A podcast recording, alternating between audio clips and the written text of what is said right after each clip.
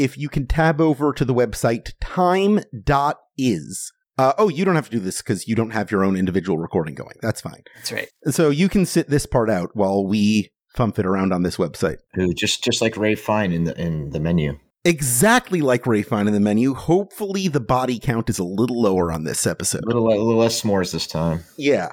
Jeffy, I need to rewind. I- I- What was the word? Did you say the word fumfit? What was that word? Yeah, fumfitting around. It's Yiddish. Fumfit. Yeah. It's Yiddish? Okay. Yeah. Translate it, but with another Yiddish word. uh, it's when you act all fakakta. Uh, gotcha. Gotcha. Okay. I could go for some fakakta right now. It sounds tasty. Yeah. You're making me schwitz.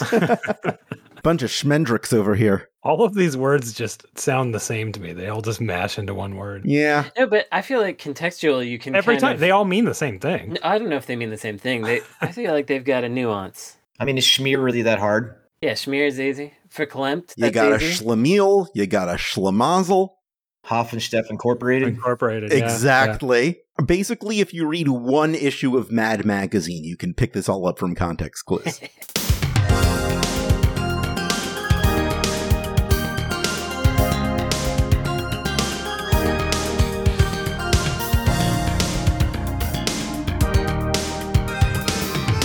nice. This is episode 270 of Insert Credit, a relentless array of lovingly cultivated video game topics presented every week to a panel of experts, all kept apace by a horrible buzzer. I'm Alex Jaffe, and one of my favorite first experiences with a video game that I encountered in the wild, without having heard about it anywhere else before, was playing Jazz Jackrabbit installed on a desktop PC in my summer camp's computer lab. Oh, weird. Why do you bring that one up? That's pretty random. Um, my name is Frank Cifaldi, and uh, first experiences with the game I encountered in the wild, right, without having heard about it first. Was that, Right. was that prompt? To the letter. To the letter. Um, it was actually, I think I've told this story before, I'm going to say it again. Uh, walking by a game store and uh, seeing a, a TV pointed out, you know, uh, in the mall toward the, the outside, so I could I could see this TV and and uh, having the thought, why are they playing a broadcast football game? And it was actually NFL 2K on the Dreamcast, Yeah. and uh, kind of blew my mind. Yeah. That was Uh, the seminal moment when graphics started not sucking. Yep. mhm. target audience right there. You you were the target. You were the audience they were fi- they were they were searching for all along. There's a guy who mistakes it for a TV broadcast, right? Yeah. That's That was it. Yeah, good work. You, you Who's that it. speaking right now? Uh, my, I'm Tim Rogers, and uh, one of my favorite experiences with a video game that I encountered out there in the world, just for the first time, just walking on by. Uh, Yeah. I don't know. I'm just there's, there's a lot of them. I, I went to a lot of arcades. Okay, I I had never played the Namco arcade game Assault, and I saw it, and I immediately saw Assault, which was published by Atari in the U.S. at a uh, at at a, at a, a, a pizzeria in, uh in Anthony's Pizza on on a U.S. Air Force base, and I saw it that it had two big joysticks, and I thought this is the kind of game I want, and that's basically it. If you haven't played Assault, check it out. Thank you. Uh, thank you. You're welcome. I'm Brandon Sheffield, and let's see. I think I mentioned this before, but uh, when I was walking with my friend to a 7-Eleven in probably 1993 or so, I saw Street Fighter 2 for the first time in a cabinet, and it might, it probably wasn't a 7-Eleven. It was like whatever, just like corner store kind of thing we had, but in my mind it was a 7-Eleven because I think I think for me th- that's what a corner store was was the 7-Eleven. Anyway, uh, regardless, saw Street Fighter 2 for the first time there, and then many years later I realized that it was Rain- Rainbow Edition, um, and so I think I saw Street Fighter 2 as Rainbow Edition first, and uh, I was too intimidated to play it, and then my friend was like, you know, I got that back home, and then I played it on the Super Nintendo after that. I too remember the first time I saw Street Fighter 2, and it happened before Assault, but I still put Assault in there. Just saying. Very good. Yeah, I think for me it was at that same summer camp. Uh, joining us this week is game designer of Unreal Tournament and Gears of War, co-producer of the stage musical Hadestown, according to Wikipedia, and the man who taught a generation to reach out and touch someone with their gun, Clifford Dude Huge Bleszinski. Hello. Good to see you guys. Hello. I keep thinking thinking about assault, and the, you're like, it's two sticks. Like I've played games with one stick, but two sticks. This is next Yeah, level. it's it's so good. For those who haven't played Robotron. Oh, it's it's better than Robotron because it's an oh actual shit! tank. Then, then there's fighting. you're words. pushing you're pushing the sticks in different directions. There's a hat switch and there's a trigger on each stick. Ooh. Did you guys ever play Tokyo Wars? Tokyo Wars, yeah, same developer. Oh no shit! It's all coming together now. What was one of your favorite games you encountered in the wild without having heard about it anywhere else before? Oh, this is actually a story I've never told anybody. Um, my brother went to West Point. Uh, he went on a, a, ho- a hockey scholarship. Yeah, and um, and then they were doing like the the family visit thing. You know, the weekend of graduation or family visit week. I can't remember what it was. And I went to there's this like you know had a little party for the the, the cadets and the, the the families and whatnot. And I would- must have been like nine years old. And they had one arcade cabinet at the little venue on West Point, and it was the game Phoenix, the old arcade game. Oh yeah. Kinda, you Yeah. know, yeah, Yeah. like uh, ki- kind of like you know, uh, Space Invaders evolved kind of vibe, right? And uh, I just remember being enthralled by it. But years later, I woke up in the middle of the night and had that epiphany. You know, this wasn't that long ago. This was only a couple years ago, where I was like, uh, in the first Gears of War game, there's the location East Barricade Academy, which I had created uh, as an inspiration, having gone to West Point. You know, East Oh. Barricade, West Point, get it. And then, that I played a game called Phoenix there when my brother was going there, and then I named the character Phoenix and Gears. Marcus like, Phoenix. the Matrix Oh, works in, re- in really weird ways, my friends. That's incredible. It's good wow. stuff. An insert credit exclusive. Now, we went over the rules of this show before the show, but one thing I did not tell you is that every episode of Insert Credit has a winner, which is determined by who did the best on it. And the prize is that you get the homework of coming up with the first question for the next episode. Brandon won last week's episode, which means he gets asked the first question this week. Uh-oh. Brandon, what do you have for us? Hooray! Um, so I was thinking about that time that I've mentioned on on the show before when I was showed um, Mindjack. I, I was working on a game out out there, and they showed me Mindjack, and they were like, "What do you think?" And I was like, "the The guns don't sound good enough. There's no impact." And they're like, "What should we do?" And I was like, "Turn up the bass and turn up your own gun because my gun should sound louder than everyone else's, and uh, that will make the shooting feel a little better." Um, and that was a first person shooter. You're like, that'll be three hundred dollars. That's right. My question is uh, what makes a good third person shooter versus a first person shooter? What are the core tenets of of making it feel good? Cliff, the first time we met, I believe, was in Tokyo, and I was talking to you about uh, like whether the over the shoulder perspective was inspired by Resident Evil 4 uh, of Gears, because Gears wasn't even out yet. Yeah, yeah. The first time we okay, so me and Brandon met uh, you at the same time. That's right. Um, uh, it's because I was writing an article about Gears of War for the official Xbox magazine UK because the greatest trick I ever pulled was uh, convincing a bunch of British people that I was from England. steady old, steady old mate. That's right. yeah, so we did like a British we we did like an interview with you in uh like the hotel suite where you were in doing interviews about Gears of War because I think the Tokyo Game Show was like the first Yeah. like place that you really really showed it after like that you showed gameplay of it. I'm not sure what the details were, but we were yeah we were talking to you up there and you were talking about Resident Evil 4. You were like, yeah, I love Resident Evil 4, and then Mark Rein. I guess we just called him out by name. Mark Rein was like, "Can we can we just talk more about Gears of War, please?" Uh, which was very funny. Uh, He kept trying to get us to talk about Gears of War. You were talking about Lunar. We were talking about Lunar Silver Star. Oh, That was very game funny. me, that, that game just yeah, that game I loved that game so much. But yeah, I mean, um, yeah, yeah. third, Man, third person camera. I mean, when you're doing a first versus a third person camera, there's so many little subtle things that add up to that fun. Apart from the gunshot, um, and giving you know feedback is you know the the bass, the treble, the sound, the, the gun sound effects. I mean, if you've ever fired a real gun, yeah, sure they're loud, but they don't really sound like what they do. You know, like in video games or movies, they have to exaggerate it. You know, they, they they take like you know a 22 and they make it sound like a tremendous you know mortar or something like that. But I think you know the camera in third person is is so crucial because eh, when you're shooting in a, a first person shooter, the camera's right down the, the, the barrel of the gun. You can see your the foes that much more uh, clear. You know, they're they're not tiny little dots in the horizon. But when you're third person, you're already moving the camera back at least one or two people behind the player. And I've seen so many third person shooters where you know my character feels like they're drifting away from me. I need I need to like send like a a tether or scorpions, uh, you know, get over here attack in order to have them be close. Because I always liked characters that are snug in third person games and, and, and in full view. You don't always necessarily need to see their feet planting. You can zoom in and press, press left trigger to kind of get a pseudo almost first person view. And so massaging that camera to the right angle, apart from the audio, apart from the size of the enemies, the scale the levels, all that stuff, the camera is is paramour for uh, third person shooters. So I was I was playing a bunch of Control yesterday. I don't know if you played Control. Yeah, it's a good game. I love Control. Um, and then I also I had just recently purchased and downloaded the Alan Wake remaster. Um, which uh, I then fired up Alan Wake, and I kept while playing the Alan Wake remaster, I kept thinking, "Oh my God, is there something wrong with my computer? Is there something wrong in the settings?" Because the position of the character was like slightly off from Control, and it's like I've played all of these third-person shooting games since it, it it first became a thing, right? And it's like the fact that I can go from one game, play a game for about an hour, and then go to another, and if the character's in a slightly different position, it feels completely just mind mind melting. It just feels completely wrong.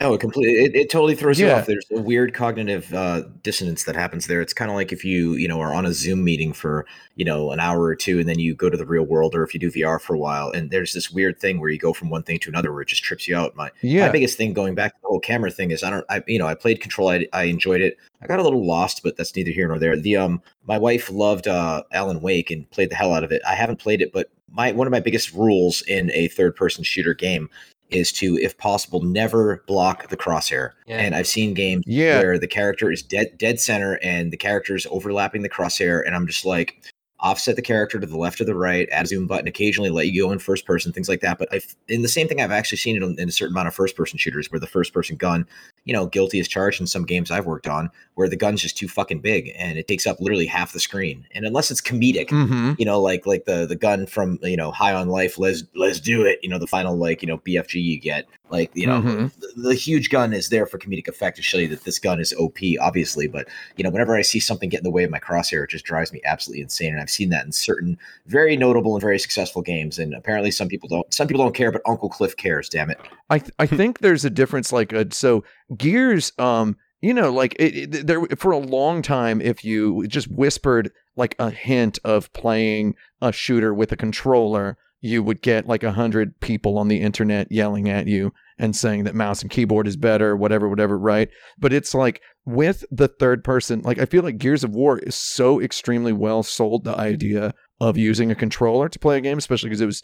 I mean, I, assume it was developed for using a controller. Yeah, And I think that like playing playing something like Control, where you're swinging the camera around a lot and you are blocking the crosshair kind of a lot, even in the middle of like really hectic fights or- with like 20 enemies around you, you will often be firing uh, with the crosshair overlapping your character while you're playing the game. And I think it's uh, even even when playing it with a controller, but playing it with a mouse, it's especially especially noticeable. the game and the franchise were built from the ground up for console controls for you know to Exactly. Yeah. built for keyboard and mouse. So when we did the uh, PC, uh, you know, port of the first Gears, like we had to adapt the controls, and it was barely good enough, you know, to like press the space bar to get into cover, and then you you know use the mouse to look around. But in my opinion, it's not quite the same, you know. And some games are just built more for the keyboard and the mouse. It doesn't mean you. I mean, you Yeah. can play, you know, you can play almost anything on anything. One of the it's, it goes back to you know certain games like you know, I loved Ori and the Blind Forest, but I made the mistake of playing it with keyboard controls. And then when I got to one of the later levels where the difficulty spike hit just tremendously, it was this really hard jumping puzzle with these little creatures or entities I had to jump on and kind of fling myself from one to the next, kind of like the upgraded version of the Donkey Kong Country barrels. I was just totally stymied by trying to do that with keyboard controls, and I actually fell off at that point with the game because I was like, "Fuck, I, wa- I wanted to beat this." Would would you say that that uh, designing for a controller is is perhaps a trick to making a good third person shooter? Uh, I mean, that's that's kind of a loaded question. I mean, you could make a great third. Uh, Uh, and I need a quick answer because that's time. yeah, exactly. Alan Wake was Xbox 360 exclusive as well when it first came out, so that was clearly designed for controller as well. yeah, but my impression of that game is that it's you know more of a survival horror-ish game that's slightly Sure, slower sure. paced, if I recall. So you, you're not like you know you know shooting through legions of enemies. You know you're using light as your weapon and things like that. So you know the pacing and the yeah, you're like aiming the light and also aiming the gun at the same time. Well, it goes exact, but it goes back to you know Resident Evil um four, where that was clearly made for you know console controls and the slower Yeah. pace. You actually had to stop and pop and to shoot the enemies. Um, and so you know every game is different, every control system is is different, and it just comes down to what each designer and, and team thinks works best for each individual product. Beautifully But I said. just you know I I like my fighting games. I like my third person shooters generally on the controller. I like my first person shooters and like RTS type games and MOBA type games with a keyboard and a mouse. Yeah. One thing we like to do on insert credit is sometimes uh, settle classic who would win in a fight debates. And I want to tackle that on a more conceptual level. Uh, let's discuss who has more power, a game director or a game producer? Oh, what country are we in? Yeah. That's a good question. never thought about it that way. In the West, the the director kind of has more power, uh, I would say in general. But in Japan, the producer is is like above the director quite often, and is uh, responsible for more design decisions at a higher level than the director is. Yeah. The, the director is kind of executing that. Yeah. So like Shigeru Miyamoto is always credited as producer. Yeah. And Hideo Kojima is director. So what does that even mean? I mean, my own personal experience in the Gears franchise was that, you know, Rod Fergusson, you know, from the first Gears all the way through to the third, you know, I was, you know, when I started on the first Gears, I was very, you know, wet behind the ears, for lack of a better term, you know, bright eyed and bushy tailed. And let's do this, that, and the other. And then, you know, Rod came in with his Microsoft experience and, you know, of shipping games, you know, hands down one of the best producers in the business. And he's like, slow your, slow your roll there, Cliffy. You know, we got to actually like ship this game, you know, in a reasonable time frame and a reasonable budget. You can't just have 8 million different things that you think you want and because it sounds cool. Rod kind of woke me up to the fact that, you know, I always knew over the years that games cost money, et cetera. Uh, but you, you know, you're shipping the best game you can so many months with so much money. And he was there to kind of keep me honest. So at the end of the day, you know, Rod had veto power over many, many things I wanted to, and there was a very delicate balance.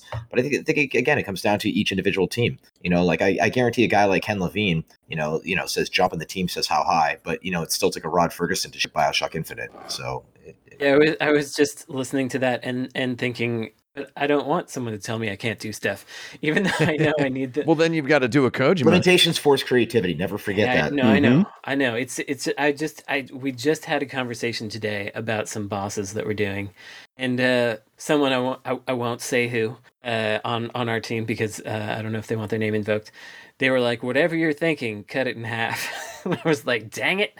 But I don't want. Yeah, I mean, the, the old saying is, you know, Scott Miller and George Broussard from 3D Realms back in the day used to say cutting features ships games. And, you know, that was a tough Yeah. reality for me. I, you know, I was, you know, uh, you know, 30, 31 years old, you know, working on this game. And, you know, like I wanted to put all these features in. I wanted to have like a dog you could get at one part that could detect emergence holes, kind of like the dogs could detect Terminators in, the, in the Terminator franchise. And they're like, we can't do four legged characters. That's too much. And I'm like, no. And, you know, we had that torque bow weapon, and I wanted to actually have the player use it like a bow, and then we realized we only we wanted to make it fit within the existing animation set of holding it like a rifle, which in the hindsight was not that bad of a trade off for memory reasons and, and and resource reasons. But you know, game development is so much trade offs. You know, I would never want full control over anything. I like those limitations creatively, not just from a game standpoint, but from every aspect of entertainment. You know, you, you look at Jaws. You know, the reasons why Jaws was such an effective film we all know is because you know they couldn't shoot Bruce the fucking shark, which added to the tension. Yeah, no, it was good, and and I do remember that first time we saw Gears in Tokyo. There was like a lot more like emergent storytelling type stuff that was that was hopefully going to happen at that time, and and there you know there were like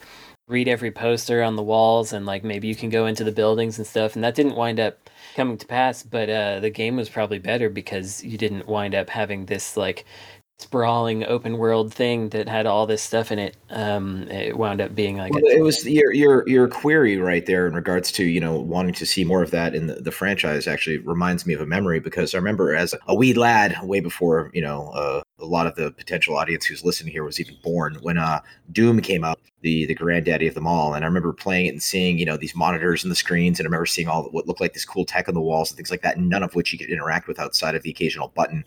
And I remember, you know, uh, having that conversation with, you know, George Broussard, you know, the the creators, one of the main creators of, you know, Duke Nukem 3D, and talking to all of them about that. And that's they played Doom and they thought Doom was great, but they're like, you know, what can we do to, to twist this? And the interactivity that was something that George wanted. That's why Duke Nukem had so much stuff you could just, you know, press all the buttons on the walls. And that's why Tom Hall, one of the original designers, because he was arguing with, you know, John Carmack, the legendary 3D uh, programmer. Uh, we all know Carmack, and you know, Carmack was like, "Look, you know, the game is fun. It is as it is. You know, we have the graphical advantage. You know, ship it. You know." And Carmack was just very much Occam's razor of game game design. And that's why John Romero, you know, as a creative, felt so frustrated as well working with him that he went on and founded Ion Storm. And uh, you know, his rule was design as law. But it's like, you know, he had you know carte blanche, you know, all that Tomb Raider money from Eidos at the time, and then ultimately had you know, for lack of a better term, enough rope to hang himself. You know, and that's why. yeah, they- I, I, I read Masters of Doom, right? And you, yeah, I read Masters of Doom a couple of times, and you look back at like Quake, right? Um, and Quake was originally, according to John Romero, it was going to have all sorts of RPG elements, and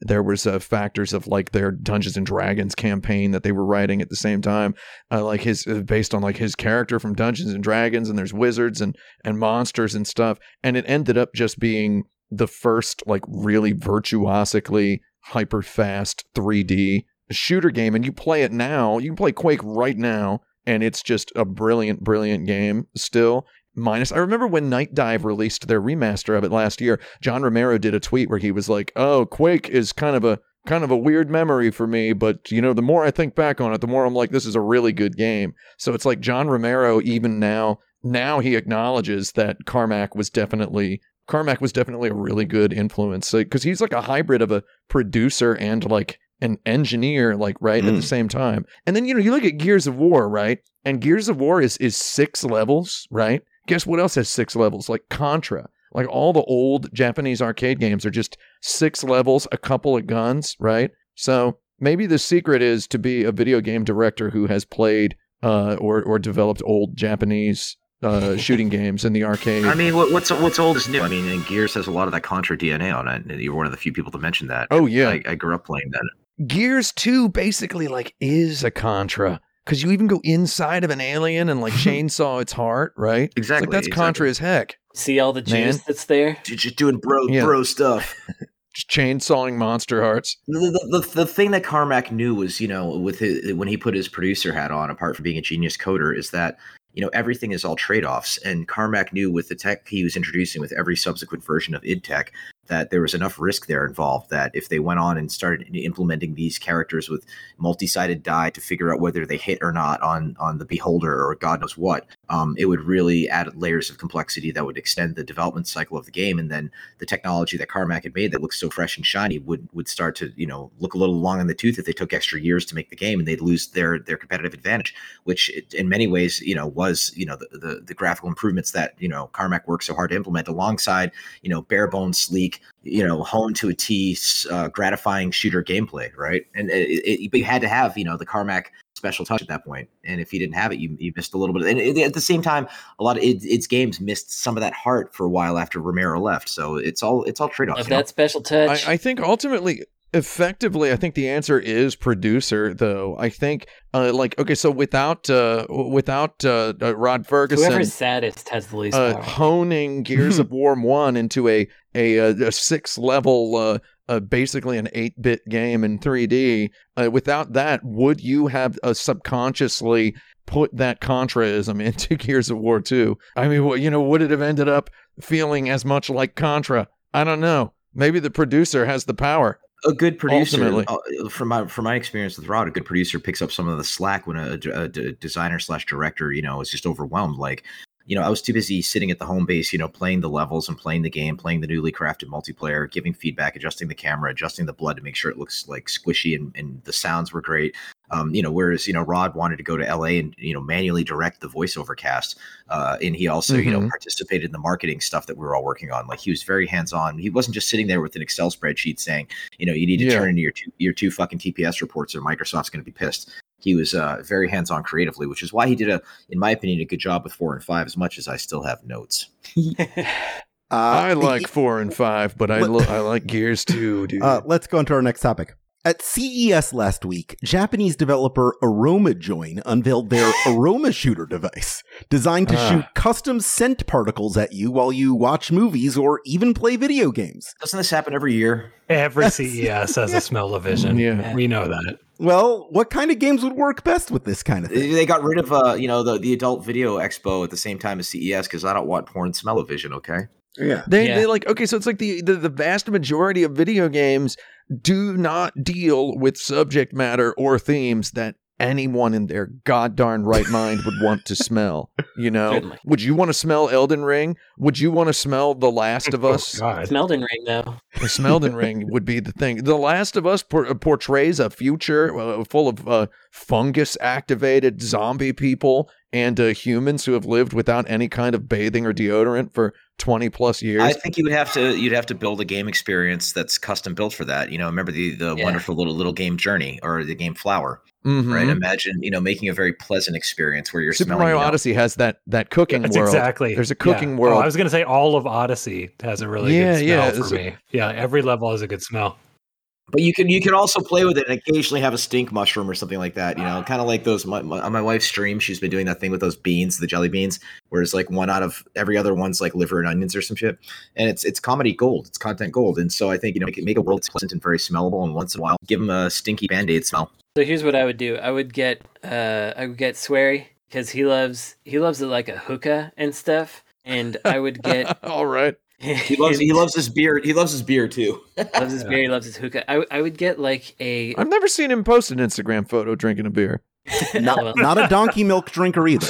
not a donkey milk drinker. Um, a uh, so like a, a VA-11 Hall-A like game where you're a um a hookah bar owner and you have to Mhm. mix the right um uh the right hookah. the right hookah tincture for for your your customer as you're in like a visual novel and whatever and uh and you you smell them before before giving them out to the person and that's how you know that they're right and you can smell it as you're mixing it and you're like oh man that's see, gone that's wrong. that's that's interesting, and that's that's you craft the game around that one hinging piece of technology, right? It's kind of like Yeah. You know making the plastic guitar for Gu- Guitar Hero or Rock Band, and then it's built for it, right? That's a really you know, or you know, you're uh, it's a, a more chill, casual game where you're making you know perfume scents for celebrities or maybe real celebrities, or you know maybe you know the new scent by you know whatever Kardashian person or whatever. Like they like they Yeah. they, they, they mentioned in an interview that they like their time they spent in the redwood forest or some shit, right? And then you're you're trying to mix that, you know, like that kind of stuff that you you know you, you built it. It's like when Nintendo built games for the the DS and the touchscreens and everything like that. They leverage that tech so you want to you want to use it with, it, right? the problem with a company like uh, Sony, for example, is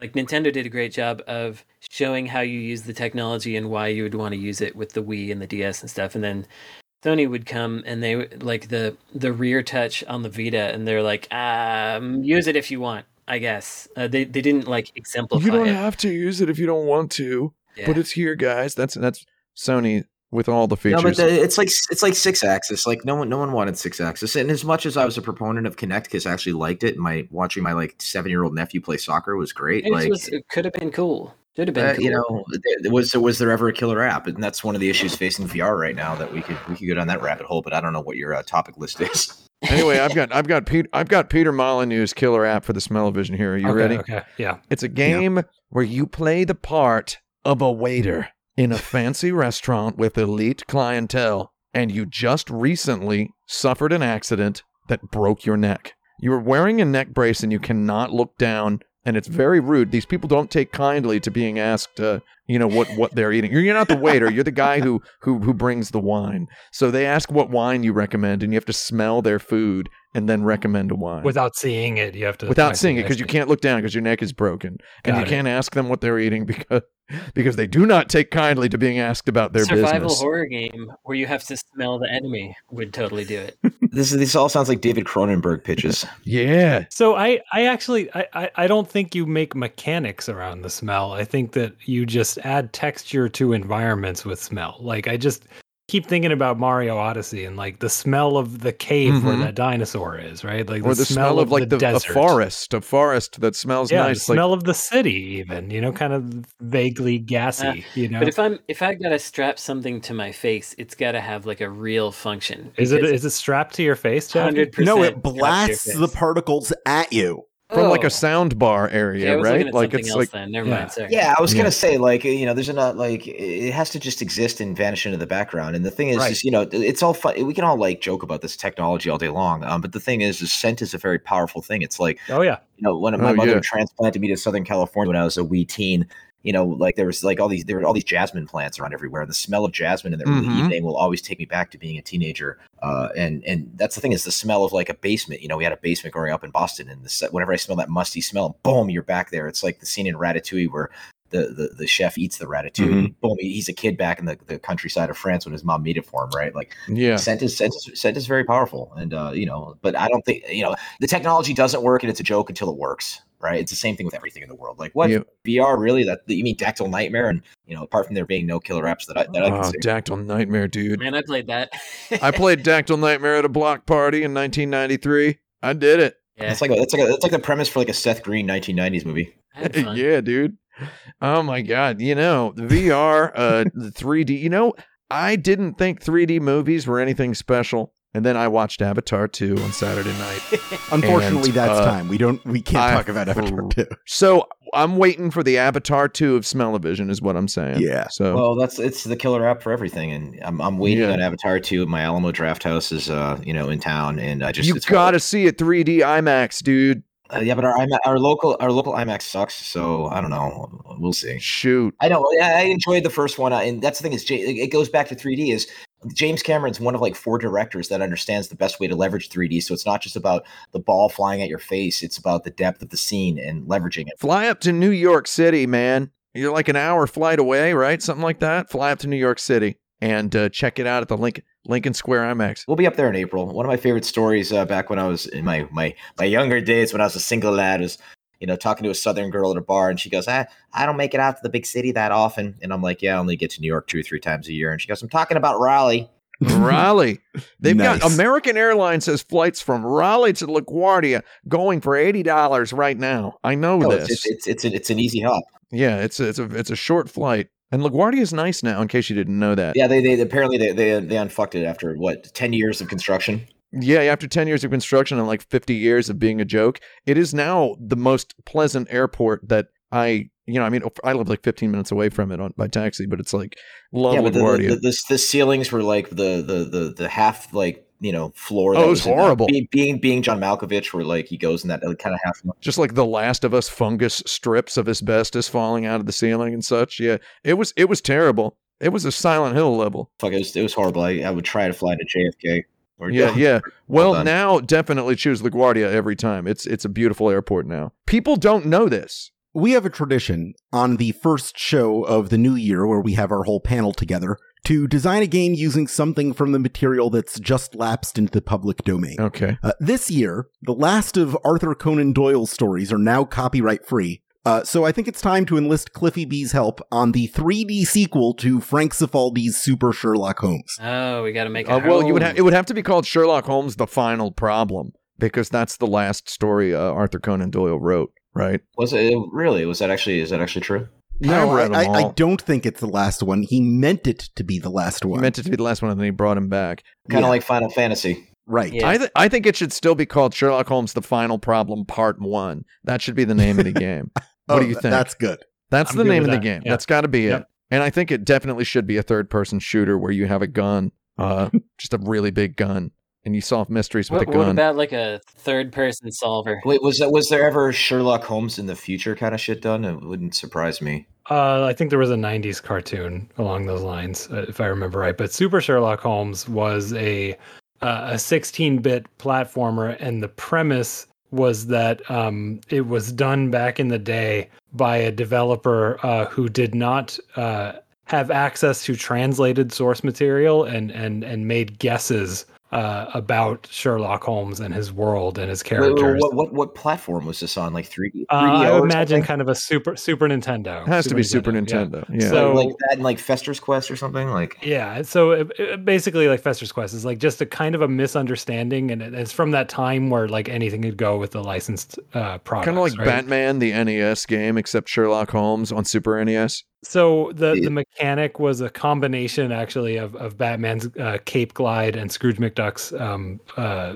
cane, right? So you can kind Yeah. of glide stomp, um, and uh, the the misunderstandings were things like uh, you know Watson was um, Stan Laurel. Is that the the fat one from Laurel and Hardy? Whatever the fat one is. Yeah, yeah. yeah, that that that's him. And um, you know, Baskerville was inhabited only by dogs. They were the hounds of Baskerville, stuff like that. Just like I see what they did for a there. complete misunderstanding of the source material. That was the first game. I, I believe uh, in this timeline that, that Jaffe's proposing, this was a very successful game, and the IP is being uh, revisited. I would say by someone who is now more serious about it and maybe Yeah. missed the joke. It's probably Platinum Games. Platinum Games has the rights to it. You have to keep some of the misunderstandings. They're going to deliver a slightly disappointing video game that is nonetheless quite polished. Wait, I'm confused. So is this about like Sherlock Holmes is in the public domain. Arthur Doyle's works in the public domain now, or did Right. So not all of the stories were at the time that we designed Super Sherlock Holmes, but now every Conan Doyle thing is. So uh, we have more supporting characters, more stories, right? Right. You're allowed to make him nice now. Yeah, well, I mean, de- de- detectives, uh, detective content and murder mysteries are in more than ever these days. Although, if you were to start something now, it would take two to three years to make. I mean, you look at you know, Knives Out and Glass Onion as you know the Agatha Christie style murder mysteries. I mean, Mhm. you know that's one of the, the things that you know Rocksteady got right with uh, you know Arkham Asylum is you know Batman's the greatest detective. You know, and actually, uh, yeah, he kicks the shit out of people and he has all these gizmos, but he's a detective. So you know, you you could make something compelling out of that um, you know, as opposed to you know a side-scrolling platformer, you know, where I'm thinking, all right, if the the the sidekick's a fat dude, give him some sort of rolling abilities and start making some Lost Vikings kind of experience. Oh, yeah. Oh yeah, that was in there too. Like he, he could lay down and you could bounce off of his belly. I mean, maybe Lestrade is the third Viking, and Lestrade is like a hot anime girl. What do you think? Okay, Okay, so this is like a 3D next gen Lost Vikings. That's what we're going for. yeah, I think, oh, but also like a Batman Arkham Asylum like. But is it, is both it- of these things. Yeah, somehow. I, I feel like it's got to be more Batman, and and that you're you're like it's a first person solver, and you're just like throwing out solutions at people. Um, you you, you come ac- across a person, and he's like, "Hey, Gov," and then you like look at the four points on his body, and you're like. Oh, his his watch is dirty because he he, he put his hands in the in the fishmonger's bucket yesterday or whatever. Just uh, and and and put the clues together really quickly for everybody. I don't know. I think it's just straight up Arkham City, but old London. Okay. Yeah, but also Yeah. I think there's you could you could lift a little heavy rainish vibe in there too, right? where there's just press a button to uh, do a detective thing. What other what other games can we throw into the soup? Yeah, come on. It's Lost Vikings, Heavy Rain, Arkham Asylum. There it is. Does it have two joysticks though? Yeah. Two joysticks. Yeah, twin stick. Uh, and and um, Milo is there, and he gets cancer. Yeah, left stick is Holmes, right stick is Watson. There you go. Ooh. oh my God, brothers! Yeah, it's brothers. Just like brothers. yeah, just throw that in. Yeah, that's one. Just that's just one level though. It kind of like goes off the rails for a minute. Mhm. Are you a bad enough dude to solve the mystery? Yeah. Well, Well, But I'm, I'm always a fan of uh, old school London and video games. But boom, step three, profit. in all seriousness, wouldn't it be really cool if there were like a bunch of like r- really dense, like full length Sherlock Holmes mystery, uh, you know, solving games on PC? yeah. That's a Yeah, I joke. There are. Uh, Yeah. You can Every- check them out whenever. Are they are are they big? Are are they executed well? yeah, yeah, they're good. Whenever there's a Steam sale, you can get like all of them for like twenty bucks. Uh, it's worth a shot. The cops All are right. coming to get me right now. I don't know if Yeah, you can hear I think that's the siren, which means it's time to go on to our improv zone. Uh, yeah. This is segment everyone is good at and our guest always loves, where we Mhm. put together an impromptu acted out scene. In this scenario, Cliff, you are the commander of a COG squadron laying out the latest mission against the Locust Horde on Sera to a batch of new recruits from other video games who don't quite understand the brief. I've dropped our panelists' Mhm. identities in the host only chat. okay. Uh, Cliff, you have to try to work out who each of them are. Okay. Let's go. Uh, so boss, All right, what do we got? uh, I, I, I'm I'm gonna I'm gonna want to punch some things. Can I punch the locusts? Can I punch them? I'm I'm just ready to punch some things if that's fine. Well, you little maggot, there's uh, a lot of uh, you know soldiers that are ready to punch. I need to know, like, if you're wearing a uniform, I need to know if it's actually in line with the orders. I'm wearing the the uniform of my warrior people, and the, and I got my punching gloves on. That's all I need. That's all I need. I mean that that's that's good and all, but like, are any of the locusts um attractive ladies that would be into me? Uh, well, I mean, it depends on what you define as attractive because it's subjective. You little maggot. I'm going to use maggot a lot during this. Um, I well, mean, it's not like- the first time I've been called a, a, a, a maggot, sir. Um, but um, uh, I guess my, my, my question is, um, uh, you know, I brought these rubbers, and and I want to know if that if if if they're gonna be utilized in this war, sir. Rubbers. Is that like a bouncy spring? Well, soldier, how do you how, how, how do you prefer your fornication, sir? Do you prefer it uh, gentle, or do you pre- are you more of a leather or lace uh, character, sir? Uh, yes, sir. I do not Yeah. detect leather or lace on this Why- man. Why are you saying, sir? All right, so we have somebody likes to punch and somebody likes I somebody see. likes somebody likes to fuck in my squad, right? I see only polyester on this man. Anyway, uh, so with these locusts, um, can they fly? Because I, I can glide, and uh, I feel like that's going to be really useful, and I should take point, and I will destroy them all. Okay, are you trying to be uh, Alex Kidd or are you trying to be uh, uh, the character from Dreams? Uh, I do not know who, who these characters are that you speak of. I uh, would only like to acquire some Chaos Emeralds after uh, destroying some locusts, Nice. please, sir. Thank you. Oh, okay. Uh, how can you crack your knuckles? I, I will do it right now. Yes, yes, they're very big and, and prominent and strong. Uh, well, No, I'm I have a lot of random stuff in my pockets. I, I really hope that helps. I have uh, um, a big gulp and uh, some chattering teeth and a joke book. Sir, I volunteer to punch this man in the testicles. Oh, are are you uh, Frank? There, are you used to fighting zombies? Uh, no. Okay. He cannot fight. He Oh. has no honor. He has no Chaos Emeralds. All right. I'm gonna need more data from the squad here before I can make a proper assessment. These locusts are far weaker than anything I have ever dealt with, to be perfectly honest. Okay. Uh, can you tell me some war stories about your prior I encounters? volunteer to punch him. I have killed those who some do not believe exist. I have killed all of them, Do I have a random JRPG guy in my In the time he has spoken, I have gathered, gathered five more or less, yes. My power Uh, is you know, you shouldn't listen to him. The the gods of Olympus abandoned him years ago. Okay, so I think we have. I think I think I've been assigned Kratos, and I think I've been assigned Knuckles I have so six far. emeralds now. Mhm. Okay. I'm working away. Uh, now I'm getting confused. Are you uh, Eggman now? Like I don't know. I need all the emeralds, regardless of what sort of man I am. No, you, you. Uh, I am Knuckles. I'm a proud, proud warrior of my people. Yeah, you've got two of them. you will never find the emeralds, fool.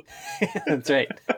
No, I've got nothing. I've got nothing but pockets of inventory, and I'm horny. Like See, I was there's hoping- really I was nothing hoping- else. No, I, I- when, I, when I asked, I asked command in order to to have something to fight the locust. I was hoping for Shadow because I'm pretty sure Shadow actually packs heat. Correct? true, but he has no honors. So uh, you're lucky that I'm here, and I've almost got my seven, seven emeralds, and I'm gonna go Super Saiyan.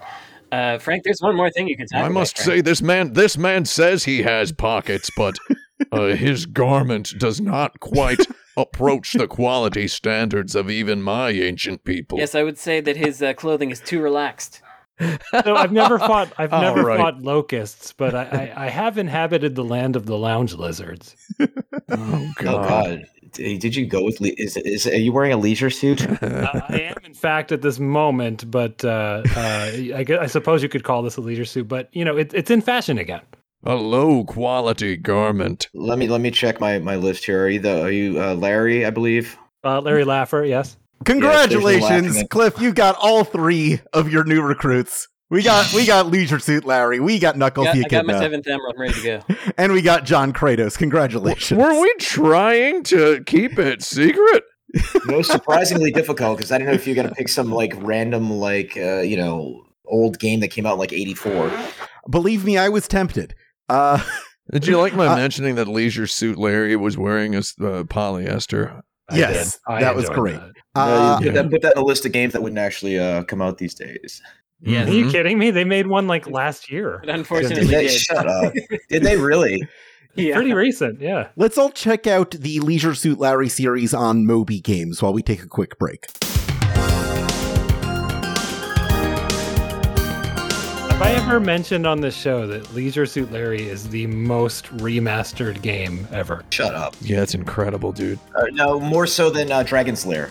Uh, yes. It's only really been remastered once from the film, I think. So Larry started as a game called Soft Porn Adventure, Mhm. which was a Yeah. text-only game. SPA. And then there was Leisure Suit Larry was a remaster of Soft Porn Adventure, and that's an EGA graphics game. That game was remade into a VGA point-and-click adventure, Leisure Suit Larry 1. Mhm. Um, and then that game was remade into an HD remaster uh, via a Kickstarter. So it has been remastered three times. Oh, so uh, The Last of Us Part 1 is catching up. That's That's enough. right. Ooh, well played, well played. couple more chaos emeralds.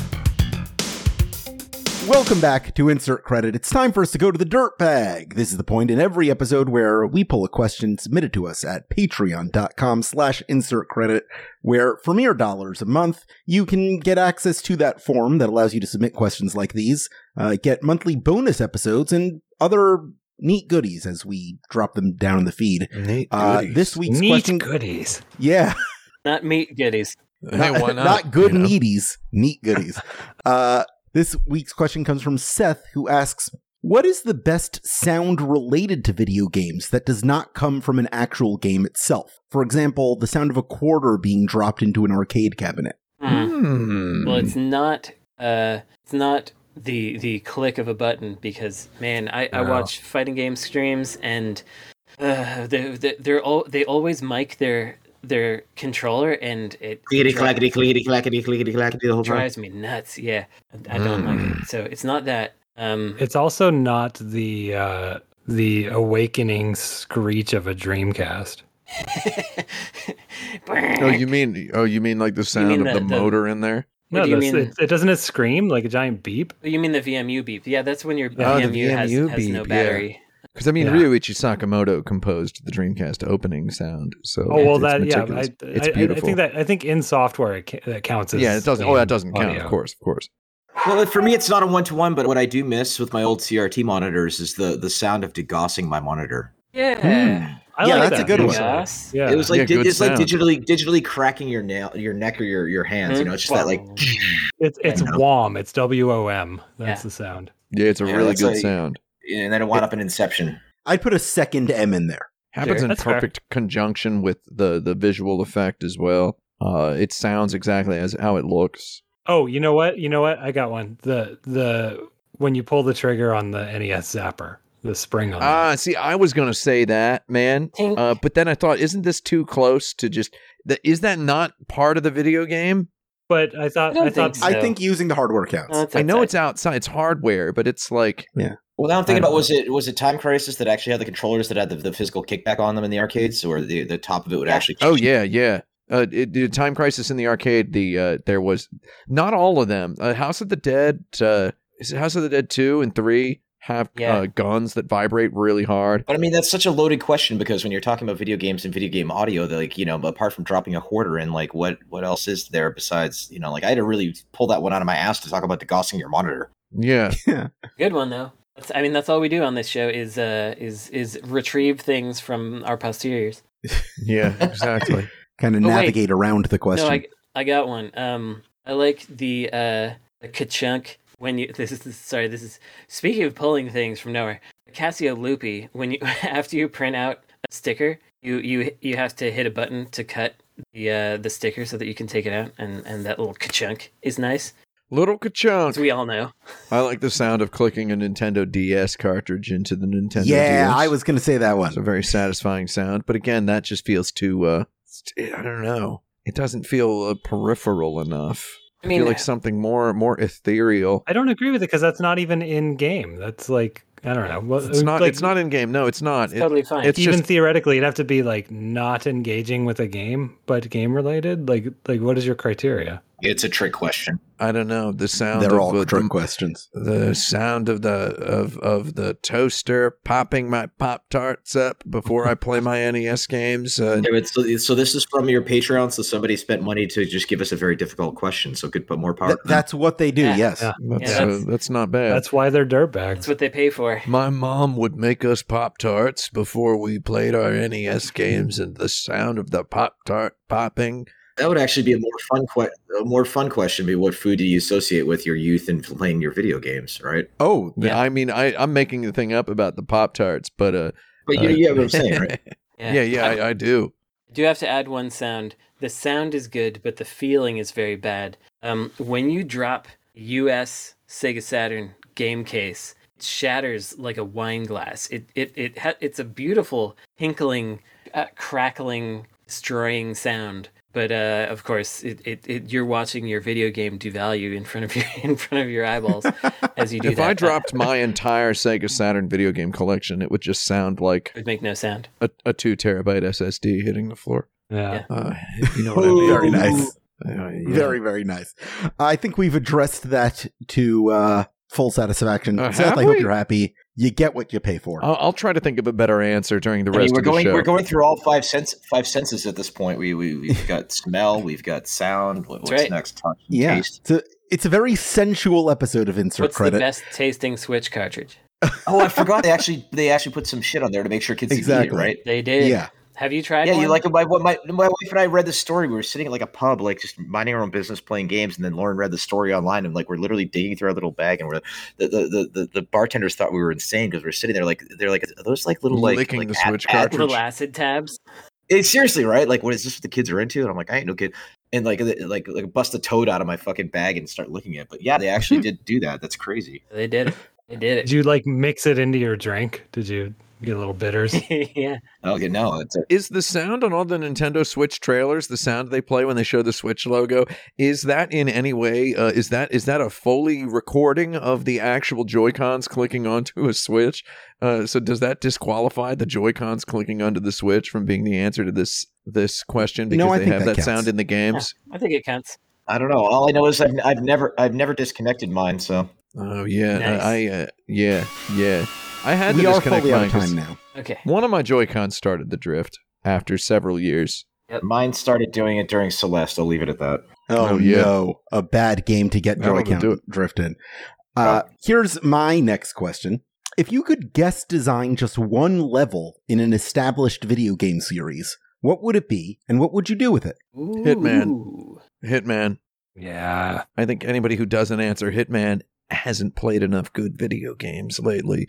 Um, Okay. So is is uh, what I would say because uh, if you if you can play two levels of one of the modern Hitman games and not want to make a Hitman level and not start like walking through Grand Central Station in New York and being like getting real Hitman level vibes out of this, you know, you're you're not doing it right as far as being a video game playing person goes, in my opinion. I went to a, a undisclosable location uh, last year and I was spotting hitman levels every goddamn 15 minutes. I'm like, this could be a hitman level. This could be a hitman level. I was in the cathedral down the street from my house, St. John the Divine in New York City, the largest Gothic cathedral in the world. And I was like, you do a real good hitman level in here. And then I realized that Assassin's Creed 4 has the uh, Notre Dame uh, cathedral uh, assassination mission in it. Um, so yeah, hitman. What would I what would I do with it? Airport. There you go. Thank you. That's the, my I final always answer. wondered, Tim, uh, in that in that cathedral, do they have a hot topic? Oh, because What it's a that mean? Gothic cathedral.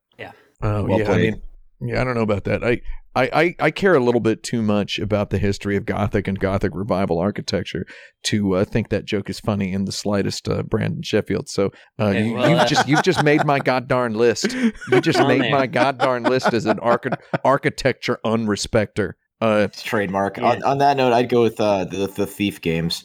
'Cause, mm, I always enjoy those.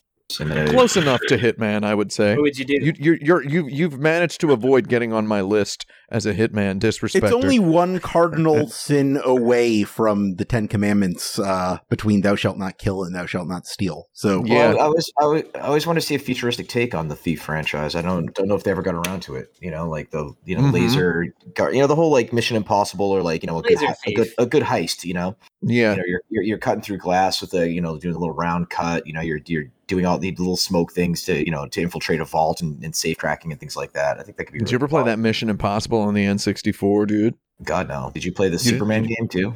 Ah, Superman on the N64. There's too many people talking about Superman for the N64 and they don't talk about Superman Returns for the Xbox 360. uh, Superman Returns, pretty decent game. that was a good game. Basically, Good just video had a game. big, it had a big robot.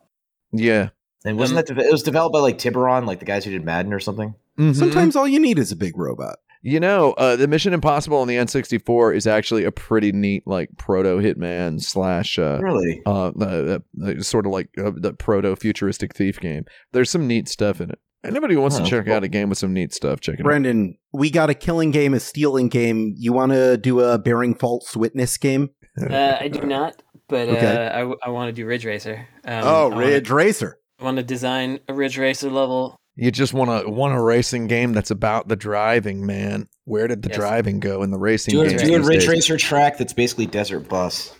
I just want to I just want Yeah, to throw out there for anybody listening that that was a joke about a very obscure uh, a very obscure joke about like a tweet I saw where someone was saying that they miss Ridge Racer because there's no games that are just about driving anymore, and I just found it very utterly uh, uh, strange to see because you can play a lot of driving games and just drive. Horses and whatever. So you say you would want to do a Ridge Racer track? Yeah, That's good. want to do a Ridge Racer track. That's that's. I mean, that's a level, and um, some some Ridge Racer tracks, you really feel this. Like, wow, someone really made this one.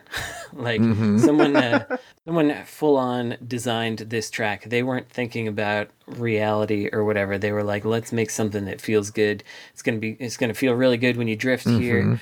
straightaway is gonna gonna suddenly appear, and it's gonna uh, you're gonna be like, oh, look at look at all this zone I got. In Oh my front of god, how come none of you guys have said fucking Mario Kart? Oh, Well, uh, you- you because could we're not Mario Kart. Nintendo babies here. because I don't right. wanna. You know, I only very recently bought Mario Kart 8 for the Switch. Only like very only when it was like on sale during the Christmas week. I was like, finally, I it two guess I'll ago. buy. it. You did? Um, am, I, am I the only one Yep. who didn't answer yet? Yeah. yes, please go. Um, yeah. So uh, I don't really want to do any work, so I'm gonna do a Sokoban level. Oh, perfect. Well, why not? so, in case Very anyone good. forgot, my answer is Hitman. And what would I do with it? Airport. Yeah. That's it, man. Just give me an I airport. Didn't Airport, forget. man. Give me an airport. we all answered. Okay. Did it? Hitman on a, on a train, even? Give me a Oh, train. any game needs a train segment. I would put a train segment. I just want to say game. I'm not I'm I'm not spoiling any of the modern Hitman games, so I'm not going to let you know if there is an airport level. You're two steps away from it. It's, di- it's Die Hard in a Segway. It's just I think there Mm. should be. I just I have an idea for an airport level. Wait, isn't Die Hard in a Segway Paul Blart Mall Cop? Oh, That's a good way of putting it. Yeah. Uh, here's my next question. I want to talk about Fortnite. What was this game supposed to be? Uh, the F word, huh? Yeah. Was- it was supposed to be a, a sort of a horde mode where you uh, build and sort of a hybrid tower defense co-op. yeah, kind of tower shooting game. defense, kind of Plants vs Zombies kind of vibe, right? And I'm just going to say this. I played it. I played the I played the uh, the first original release of it, and I like the first a lot. original release actually did fairly well. I actually went to a hockey game with good old Mark Rein a while back, and he was mentioning like, no, it did fairly well, but just you know they wanted to shoot for you know Extra- the stars and whatnot, and then you know they did the best pivot in video game history as far as I'm concerned, and they're like, hey, PUBG's pretty cool. What if we did that but cartoony and building? Boom, step three profit, right? Now they got a trillion dollars or whatever, however many billions it's uh, yeah. Give it's me raking one. in. My little Yeah, brother it- plays it. fun. His son plays it. My big brother plays it. His son plays it. You know, It's just So- amazing the the things you have to do and the luck you have to have to have something hit that big these days. It's like a pachinko machine of just you know you make your best uh, guess, you make the best product, and then you know if you get the right streamer to stream it, you get the right YouTuber to promote it. mm-hmm. Boom, step three profit, and it's chugging right along. So more power. it seems a little weird. It's it seems kind of like a joke to say this now, but it, it was not a sure thing. You know, Fortnite being as successful as it is was was not a sure thing. Like, uh, no, it was almost it was almost canceled multiple times. yeah, and it's like PUBG was cool. PUBG I think was one of the best games ever made, right? And it's like it made. I don't talk about Fortnite much on the show, but I played a bunch of Fortnite. For what reason, the world won't know for a while. But uh, uh, Fortnite's uh, it's it's just a really really well made thing. As as it was getting made, I'm curious what it was. Uh, what was what was going on with the thinking of it? It I, I it wasn't Mhm. intended to be like the world beating, uh, all consuming forever game that it is now. Or I don't No, I mean they had you know they had a game jam after you know the Gears had become a, a thing, and then um you know a small team had put together the, kind of that cool little demo of the building and third person camera and things like that. Um, and the art style was defined by a couple of the artists uh, who I'm dear friends with who uh, actually just shipped uh, High on Life, which is a lot of fun. And uh, then you know we worked with legal to make sure we could actually have the name, and again started as that tower defense thing. Then Tencent came along and you know bought a bunch of my shares, and I was like, okay, this looks really cool, but I'm kind of tired of all the shit, so I'm gonna leave now. And uh, you know, then it, it languished along for a while. They tried making that cool game uh, Paragon, which on paper I thought was kind of cool. Uh, and then they did uh, a UT kind of reboot, but you know they had a couple games that limped along, and then you know, boom, pivot on Fortnite, and there, there they are. You know, becomes one of the biggest games on the planet. And which I remember reading I- about it in like Game Informer and being like, "Oh, this sounds really cool." Well, it was also time to switch up the art style, and you know, I was standing in the room when Rod Fergusson, my producer on Gears, you know, told the small team that had built it, like this, this could be big. This could be the next big thing, which is why we need to can it because he was so obsessed with just making more Gears games, and it's like, you know, Gears is still Gears is fine, it's cool, it is what it is, you know, but you know, the Epic wanted to hit bigger, you know, and so then Rod eventually departed, I departed, and then you know they spent years working on it, and then you know, the thing is, the kicker was they had a versus version in that in a very early version years ago, but it wasn't really prioritized. And then, you know, once the whole idea of battle royale became big in the zeitgeist, you know, they pivoted it right at the perfect time, and there you go. It's just as much hard work, talent, and skill as it is luck. Don't ever forget that. Yeah, I feel like from from the player's perspective, it really felt like the battle royale mode. Like I was there, I was playing the original release of Fortnite Uh, because you know I was a huge Gears fan, I was a huge Horde mode fan. I liked anything that made me think of old Unreal Tournament that made me think of old, like vintage PC game shooting, but also had the modern tower defense and also had sort of a horde mode feeling to it. And it just had kind of a breezy theme. And then when that battle royale like appeared, you know, from the player's perspective, it just came out of nowhere, right? I feel like it was announced and released like so quickly. Uh, I don't know how long it was uh, developed, but it just came out of nowhere and just became the game. Oh, they've gone public to say that it was so easy for them to pivot. It only took them a few months of you know people working Yeah. pretty hard to, to do the pivot. I mean, you know, I mean, uh, all the all the ingredients were there. You know, the building, the shooting, the collecting, right? Fortnite Battle Royale came out like days after like the mainstream became aware like at large of PUBG. PUBG was like a gamery gamer game for a while and then it's like it felt to a lot of people, you know, not me because I was working at kotaku.com at the time, you know, so it was my job to talk about video games and YouTube videos, right? So it's like to me, you know, I, I I was familiar with PUBG, but I feel like there was a huge number of people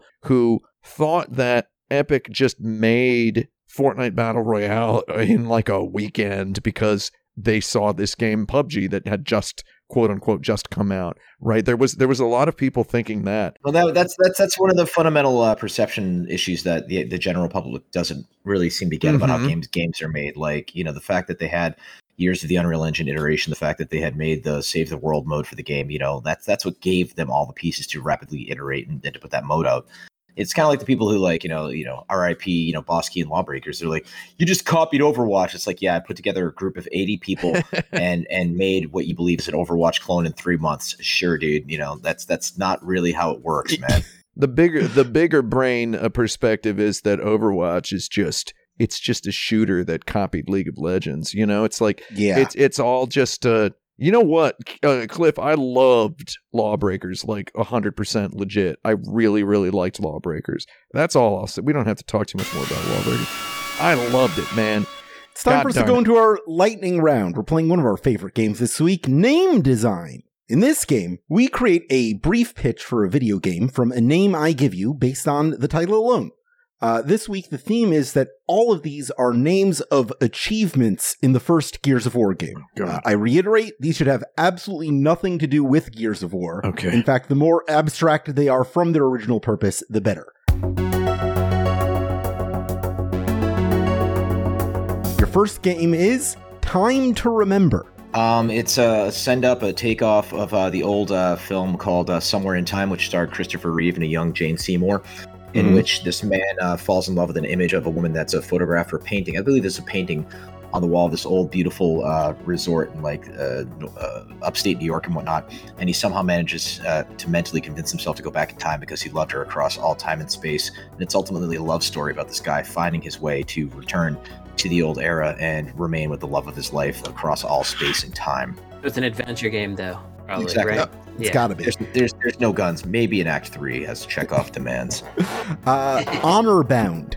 Honor Honor bound. bound. Well, I already went. Honor bound sounds like like a very generic, uh, sort of not very good Dark Souls like from a uh, Western studio. It's like some sort of uh, um, like a you're a knight and uh, you're on a quest. It's the sequel to Ubisoft's For Honor. That's what it is. Honor Bound. They, they, they didn't want to put a number in there, and they didn't want to use the old name. Well, it's, 'cause they it's wanna- kind of like the sequel to what was it, The Island or whatever? It was like Sons of the Island or something. yeah. I feel like it's a it's a prequel to For Honor because you're uh, if you're honor bound, you're on your way to honor. So that's it's uh, it comes before it. I like that. For the Fallen. The it's four dudes that can't stand up. yeah. and it, it's kind it's like Fall Guys. Uh, So is it four colon the fallen? yeah, four colon the Fallen. Okay. I- I'll accept it. Broken Fingers. Uh, it's like the, the, the film Broken Arrow, except uh, with a finger. It's the story of one man who has this uh, celestial, God-given ability to point to something and to make it happen. And then at the beginning of the game, he has the ability, like the kid in the Twilight Zone, to just make things turn into cartoons or just send him off to the cornfield. And then something tragic happens and he loses his ability. And his entire quest is about him learning how to have new abilities, how to use his silver tongue, and how to explore the world in order to make the world a good place until eventually getting his finger back and realizing the finger was not good for him or the world. Mm. And, in- and in the end, it was he that was broken by the finger. That's right. Exactly. And he didn't want to be a first person poker. Mhm. Uh, so I this- love how conceptual these are getting. So the sequel is called Breaking Finger. Yes. That's the name of the sequel. Breaking Finger, Electric Boogalinger. A dish best served cold. Oh, this is um, the Sriracha. subtitle of the Leisure Suit Larry game that has the locusts in it. That's right. It's a good spot. Leisure Suit Larry in a dish best served cold. Leisure Suit they, the Locust. thing they didn't know they were talking about the wet spot in Larry's bed. Yeah. Mm. Cluster Luck. God. Um, Uh, it's definitely like a like a sliding puzzle kind of game. a pe- Yeah. No, it's it's, a, Yeah. it's it's a Peggle like. It's a Peggle like. Peggle-like, yeah. Mm. You know what? Why ain't people making more Peggle likes? We got 4K 120 now, I'm ready for another I like Peggle. Peggle. right? Uh, can you? I mean, why is nobody making a new Peggle with the 4K 120? I just started playing this game on my Switch where you're like some sort of knight defending the goods of a castle. Like I remember what it was called, but it was actually kind of fun. But the whole like pachinko type vibe is always fun. But just do Peggle with executions. Step three, pros- profit. I There think uh, I think we're overdue for Peggle 3. Uh, Our next game is A Series of Tubes. A series of tubes. Oh man, uh, Microsoft Games programmer Lottie May has been waiting for a good hamster game for all of her life. Ah, I feel like You this You know is where this, you know where this is going. perfect opportunity. Uh, we, it doesn't have to go there, Cliff. No. We can choose not for it to go there. It's I we mean, have there- the ability. it- There it's is a mini rectum. game. There is a mini game inside of uh, a dish best served cold related Yeah. to this. Yeah. called a series of tubes. Million to one shot, Doc. Million to one. Curb Appeal. Curb Appeal would be a, a home decorating game, which is uh, partnered Yeah. with one of those like those home buy, love it or listed shows where it's like, what do you do? She's like, um, I'm a hostess at a restaurant, and it's like, what does he do? He's like, I'm an artist. And then what? What's your budget? They're like six million. yeah, you're mysterious. Yeah, I was Exactly. thinking it was a it was a game about dating Kirby. Uh, uh, I like that a lot. That Um, could go off the rails really quickly too. Uh, well, how about it's Kirby's? You're building a house for Kirby. My love for you is like a truck. It's like a truck. Yes. Yeah. Um, well, that's a Clerks reference. Oh, that's a Choro that's a Choro Q dating game. Oh, there we go. Ah. Yeah, Choro Q dating. That sounds good. Wait, Toro Q, those crazy ones in Japan, or Choro Q are the little, yeah, they're the little chubby little cars and trucks. Um, okay? Because I've seen the ones with all the lights on them. That's cool shit. oh yeah, that's different. I love a truck. That's the Disneyland Electrical Parade. Yeah. And finally, seriously. It's a game where you have to kill ten thousand uh, people, Go on. and, and, and, and Go your on. name is and your name is Sam. Oh, I thought your name would be Lee. Yeah, like I would've seriously. as well. I think Serious Lee is pretty good. Yeah. I'd go with a political intrigue game where you're this uh, new politician uh, in Washington D.C. and you are tasked with getting eyeballs at any cost, and you're willing to say anything in order to trend on Twitter or to get anybody talking about you, which is the current state of American politics. Get say or do the most outlandish shit, so people Too are spooky. they can only be like, seriously, Ah, yeah, I like that. It's a Phoenix Wright like with social media in it. Is that what it is? Exactly. Where you're on Twitter instead of in a courtroom. satire. Uh, well, that's our game. I'm tabulating the points. Cliff, you are technically our winner this episode, but Frank owes us a question, so no, he's going to be you the one. He's going to be the one who gives it to us next week. I never What? forget. Unless you want Uh, to, this- Cliff, you're welcome to give us a, cla- a question as well. Yes, if you'd like to submit an insert credit question for next week, we can take that off the air. We'll do that. This is the point of the show where we recommend whatever we're into this week uh, that we think our audience should check out or plug whatever thing we're working on to similarly check out. It can be from you, it can be from somebody else, it can be from someone you care about deeply. Uh, this is your space to do that. It is not the space for people to uh, send me a Twitter DM or an email and ask me to mention their product here. Just just putting that out there. Not that you know. So is this just kind of talk about what you what, talk about what you're playing and watching and feeling right now? Like, Yeah. Yeah. What do you think our audience should check out between episodes, or what's something that you're working on that you would like? I to well, check I'm, out? what, what I'm working on right now is just multiple different IPs that could go God knows where. Um, uh, they could be games, they could be comic books, they could be Netflix series. I've teased some of them in my on my own uh, Twitter feed at the real Cliffy B, which sounds so douchey years later, but they really were a lot of imposters back in the day. Um, so you know, I've I, one of the things I've really been into these days is the idea of first person platforming done right. Um, you know, and I Mm. swear one of these years, if I ever make another game, I think it'd be so cool to do a spiritual sequel to the Jazz Jackrabbit games and yeah. to do it in first person. Yeah, so dude. like I I think Jumping Flash was way ahead of its time. Jumping Flash. I think Mhm. Mirror's Edge had a lot of good ideas, although in my opinion was somewhat kind of boggled down with the animations in it, as it, which interfered with some of the the responsiveness that could happen. But hopefully that doesn't become a pull quote somewhere. But there's a, a little game I played recently that came out a few months ago called Neon White. I don't know if you guys have seen it. Oh, yeah. Oh yeah. Um, Yeah. It's first person platforming, but it's bare, dead simple. It's kind of deck building light, but with some guns. And it's just basically, if you get good at the game, you just chain your way through each level in like 20 seconds. And it ultimately It's winds up being really gratifying. Speed gratifying. running It's- game. Yeah, but in the speed, the speed runs are insane. I saw that game and I said, "What?" I was like, "That's too much stuff." And then I, I played it somewhat recently, and it's pretty good. Very good. Well, it's all put up with this weird like manga wrapper about these these characters who like are have gone to this version of heaven and they were assassins. It's yeah, you've seen it. It's got this really weird dialogue where this guy just wants to see this girl's boobs and everything. It's very Sure, very manga-ish, but it's it's overall it's a it's a it's a blast. And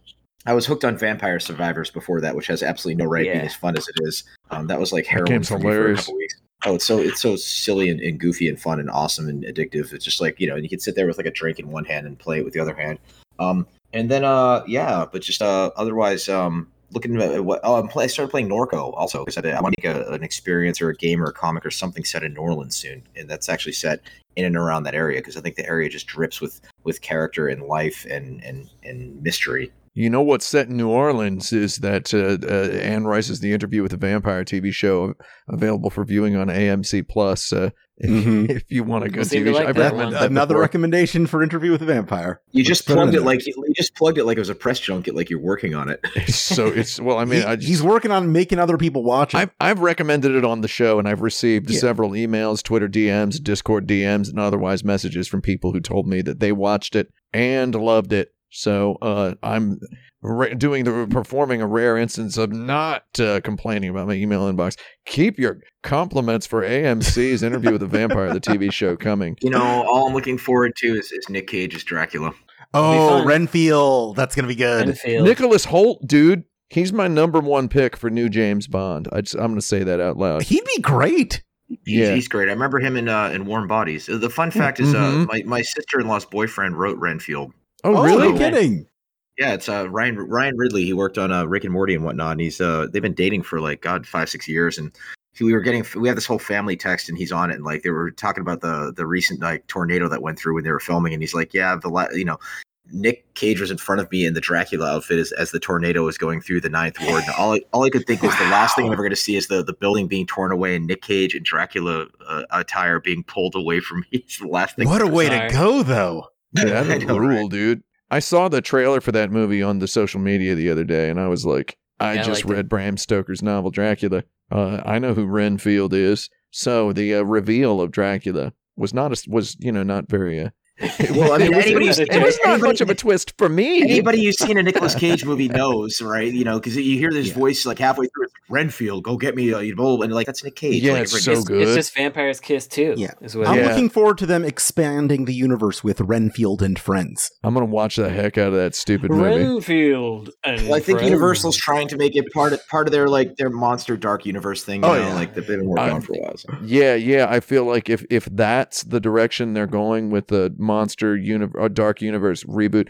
because that dark universe really fell off, yeah, didn't it? the next movie will be Igor. if that's the direction, uh, I like it. Uh, it looks real stupid and real fun. It looks quirky. It looks it, exactly. It looks fun and like. But the thing is, is I, I I I love New Orleans, and I think there just should be anytime they film something there, I just I can spot it a million miles away because my wife's my wife's watch there. Interview with a Vampire, dude. Watch it. It's good. right. Brank and Okay, Frandon. recommendation- Yeah. You got Do anything? One. I got some. Uh, first of all, Cliff, just uh, I, I thought of this while you were talking, but I didn't want to inter- interrupt you. That you should you could go ahead and call your your platforming game Jumping Jazz Flash. I think that would work just fine. Nice. Um, oh no. Well, I have this. I have this vision of this trailer for it, where it's like you know all the first person action. Because again, Jumping Flash was just such an underrated little game and ha- largely solved the first person platforming issues. And you know, to the trailer would debut to the the song uh, "Jump Around." It was at House of you go. Pain, I think. Oh, yeah. Mhm. Are you going to do your, your slow acoustic version of Jump Around? Uh, of, course, of course, of course, there's one of those out there. Jump around. If Anyway. not, commission one. God, that'd be so good. So Oh, good, dude. So get some some beautiful young talented girl to play at the hotel cafe. Step three, profit. It's all about just uh, have the camera pitch down a little bit every time you jump. There you go, three hundred dollars, please. That was my uh, my advice. You're like the you're like the third person to ever mention that to me. By the way, Just tilt it down a little And, bit. ha- and have a fucking and have a fucking shadow beneath your character that's visible at all times. It's not that hard. yeah. Yeah. Metroid uh, Metroid Prime, that's some 3D platforming that's good, right? That's that Mhm. they, they handled it. They did it right there. Maru Maru up in this bitch. Jump around. Recommendations. Um, one, don't forget to hit the publish button in the Switch developer backend when you submit a patch to uh, to Nintendo It's a if good you're idea. a video game developer because uh, we kept getting bugs from uh, Hyper, Sport, and we were like, I really thought I'd fix that. Turns out the patch had been sitting in the back end for a week because we hadn't hit the publish button. So Did, did, did that include notes? it, uh, your notes are not included, but maybe later. Damn it. Um, yeah, sorry. Uh, I recommend The Equalizer, which uh, I'm sure Tim, you've seen The Equalizer. I j- only just watched it. That's the. Wait, Uh, the movies, the TV show, or the or the new TV show, or the original TV show? I mean the the the Denzel movie. Denzel not- movies, I love those, dude. Yeah, yeah, the Denzel movies because Yeah, I love those. we all like a good Taken John Wick, Nobody, Yeah. uh, etc. And um, this is a this is one of those that has a different vibe, and uh, I like it. And I found out A that weird vibe. Yeah, I like the, it. The, the main thing that makes the character interesting, which is that uh, he has OCD and he has uh, he's particular about certain things, was uh, created by Denzel Washington when he read the script and was like, "This is not interesting enough," and he just developed that. Oh, Gave it a little twist. But the, that Equalizer film is directed by Antoine Fuqua, who has worked Is- with he's Denzel. great. So it's uh, you know they, they they have a good relationship, I guess, with that sort of thing. I'll just do one more little weird thing, which is that I uh, I actually decided to play that um, that Evony game that gets um, recommended. Oh, come play, oh, come my play lord. my play, my laggardly lord. sword. so come I play my laggardly decided sword. to do it just so that we would know what kind of a game it was. Maybe Tim's already played it. I don't know. Oh, I played um, it. Yeah, I, I had to a long time ago. 'cause I see the ad where it's like pull these levers and then the the magma falls down and then Oh it yeah, kills the you guy. you one of the people in the Instagram comments who's like, I played this game and this is not what it's like. Is that is that you now? No, you do play that. Um, it's just Yeah, it's It's it's, very like the slot odd machine loot box. Yeah, that is that's your reward for playing Yeah. the incredibly deep strategy game that Evony always was. Uh, and I was so I was like, is this a different Evony or is it so it's just the same Evony, but you unlock those little mini things. it's their loot box opening uh, interface, uh, basically, right? Yeah. Like, uh, yeah. Interesting. I've Interesting. never, I never even heard of this. And the first thing I'm going to do when I finish with you guys is go Google it. I'm like, what the hell? There's a famous internet banner ad with just a sexy lady and the words "Come play, my lord." It spells C U M. It's uh, yeah, Uh, it's very. Uh, That is and I- actually the only game I've played since that ad Ever. came out. They try to get you in with the image of a sexy lady, and then it turns Dude, I, out I, lo- I lost I lost my shit because like the, somebody I saw my social feed. There's an ad for some like medieval game, and they used Corey Chase the porn girl to advertise it. interesting. And they, they, they what they did was they they went on her cameo and they paid her like 500 bucks to actually like say something about the game being great. And then like Ah. they they put it in my my my social feed. And there's then I'm looking at her like, where do I know her from? And why am I thinking of Ted Ted Cruz right now? And like the literally, you can see the little cameo watermark in the bottom right of the ad. It's the funniest shit. Mhm. yeah, Snoop Dogg's done a couple of those. Yeah. So I I took one screenshot from Evony of, of a piece of dialogue because it's um they have a lot in there and so and you can you can there are like 12 different societies that you can be and they all have different art and whatever. But uh, I was playing as I was playing as Korea and one of my generals at some point says bloody heck I swear the Rage King shall pay for his debts. Man, Pay for his debts. his debts. What? save that for an episode intro. Yeah. Well, I'll send it to you later. Anyway, do. um, those those are my. Oh wait, I have one more recommendation, which is that if you have played Hyper Gunsport on Steam, please leave a review because that's helpful. and then Uh, please so- leave. And then please leave. please leave with your copy of Hyper Gunsport and never return. No, uh, please leave a, a review. That's helpful. Okay, the end. Goodbye Frank? from me. Um, I haven't really touched much since last time. I've been traveling for work and stuff. Um, my okay, so my my home project over the Christmas break is to uh, was to uh, look at my Mister again for the first time in uh, three years, and I'm, I'm Oh! becoming one of those guys now. I'm becoming a Oh, Tim yeah. Rogers. So Oh, you. I'll, Uh, I'll link you to the 3D printed uh, solid state drive enclosure that I bought for mine. If Um, you'd like. Okay, fine. Yeah, I guess I do want that. Uh, yeah, you. but my recommendation is uh, if if you know me in real life, just have an air horn, and whenever I mention the Mister, just like squeeze it at me. What's the context of this, gentlemen? oh no! Here we go. Imagine a brick the size of roughly a deck of cards, except a little taller, that can house uh, every single video game that's good. Uh, you know, prior to the, you know, like the, the PlayStation 2, right? Around about there.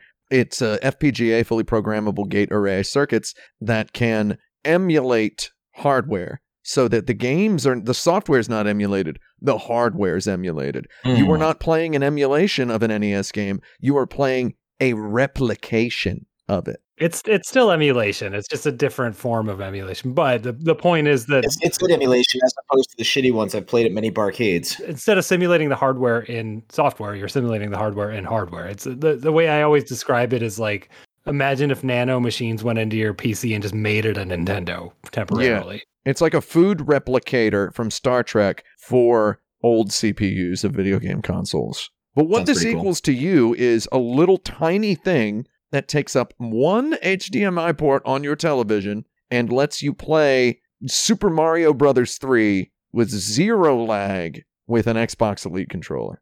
That's actually cool. But don't you want to get it on one of those like crunchy old CRTs though? Uh, there are filters for that, my friend. Yeah, and also, what if I told you that you can purchase it with an analog out in addition Mhm. to the HDMI, so you can have it plugged into an old CRT and a modern 4K television at the same that time. Shit, that should never really that never really clicked with me until years ago. I was at a PAX and I went to the retro game room and I saw these old school monitors and like realizing because we, we put the retro set up in our own house and it was all these like these Mhm. nice high end flat screen TVs and all the all the retro games look like shit. I'm Yep. like, what what is going on here? It's and I was like, duh, you don't have like the proper old school like CRT connection and all That's that. why I still have mine. Yeah, and, and it's it is actually impossible to replicate that with a modern display. You just can't. You can get kind of close. Um, a recent update to the Mister. Oh God, I'm talking about it. Um, oh, it's so so good. good. adds- yeah, thank you, thank you. Um, adds adds um HDR support. Have you played with this, Tim? Oh, yeah. Oh, yeah. So so it, it it essentially like if you have a really good monitor, um, it'll send a, an HDR signal that boosts the brightness and makes up for the the sort of like scan line filter you'd put on it, and it kind of looks like a CRT. Yeah, the this the the it looks incredible. Also, uh you you've probably never heard the Sony PlayStation boot sequence sound in full digital stereo and it sounds very very nice coming out of a Hmm. sound system. Uh, so it does it does perfect PlayStation by the way, PC engine. Um the Saturn is almost complete. Uh, you, you're gonna. I mean, I've got all my Saturn games on the SSD, waiting for the Saturn core to be complete uh, uh, Cliff Bleszinski, follow the guy, a guy named Mister Add-ons on Twitter.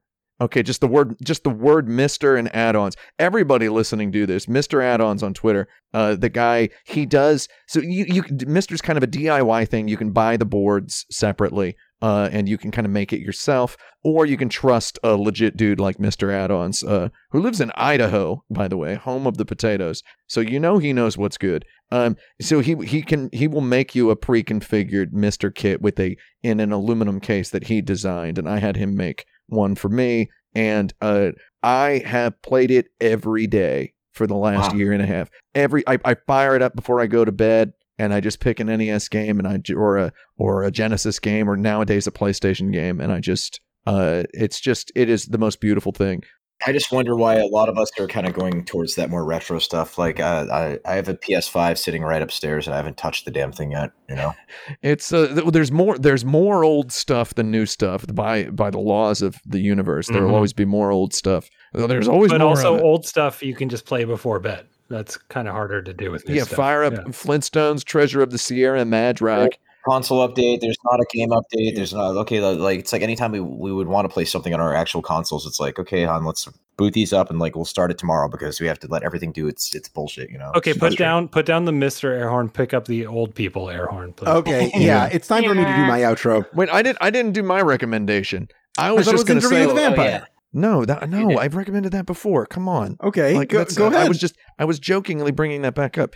Um, uh, for the last week, I have been uh, working on a 48 inch OLED uh, computer monitor, a 48 inch 4K 120 OLED computer monitor, and I kept thinking it was going to be too big, and uh, it's been a week now, and I really, really like it. Uh, there's a lot of YouTubers out there, tech people, who talk about how much they love having a 48 inch monitor. Um, it sounds too big. It's 36 inches away. Don't you have to move your head a lot? No, it's uh, very, very nice. So if you listening to this have been considering getting one of the 4K OLED computer monitors that are out now, there's an LG one and there's an Asus one. Uh, I will not mention which one I got because that would sound like an advertisement. Uh, I would just say go for it, dude. Uh, it's I've seen if it. You've been great. considering it. Yeah, yeah. Jaffe saw it in person yesterday. If you've been thinking about it, go for it. Uh, it's uh, it's very very nice. Uh, you're already you you've already sold yourself if you've considered it at all. Just buy it, dude. If you have the the means and the opportunity. Thank you. Well, I've got some recommendations. Uh, I'd like to recommend if you're listening to Insert Credit on iTunes, go ahead and rate and review it, like Violet Field did, who says, Through the Insert Credit show, I've found my people. I've made friends. I've had my horizons broadened. I've laughed out loud countless times, and my vocabulary has been irrevocably altered. Dang it. Ah. A truly special show made by some truly special individuals. Thanks, Violet. I don't know what Alex Jaffe looks like, but I bet he's very handsome. You can I also support us on patreon.com slash insert credit, where you could become a patron to submit your own topics, listen to monthly bonus episodes, and get other exclusive content. You could also join our community at forums.insertcredit.com or look for Insert Credit on the YouTube. This show is edited by Esper Quinn with original music by Kurt Feldman. I'm Alex Jaffe. I'm Frank Cifaldi. I'm Tim Rogers. I'm Brandon Sheffield. And I, I guess I'm Cliff Bleszinski, and you're listening to Fresh Air. and the coal train is bringing the pain.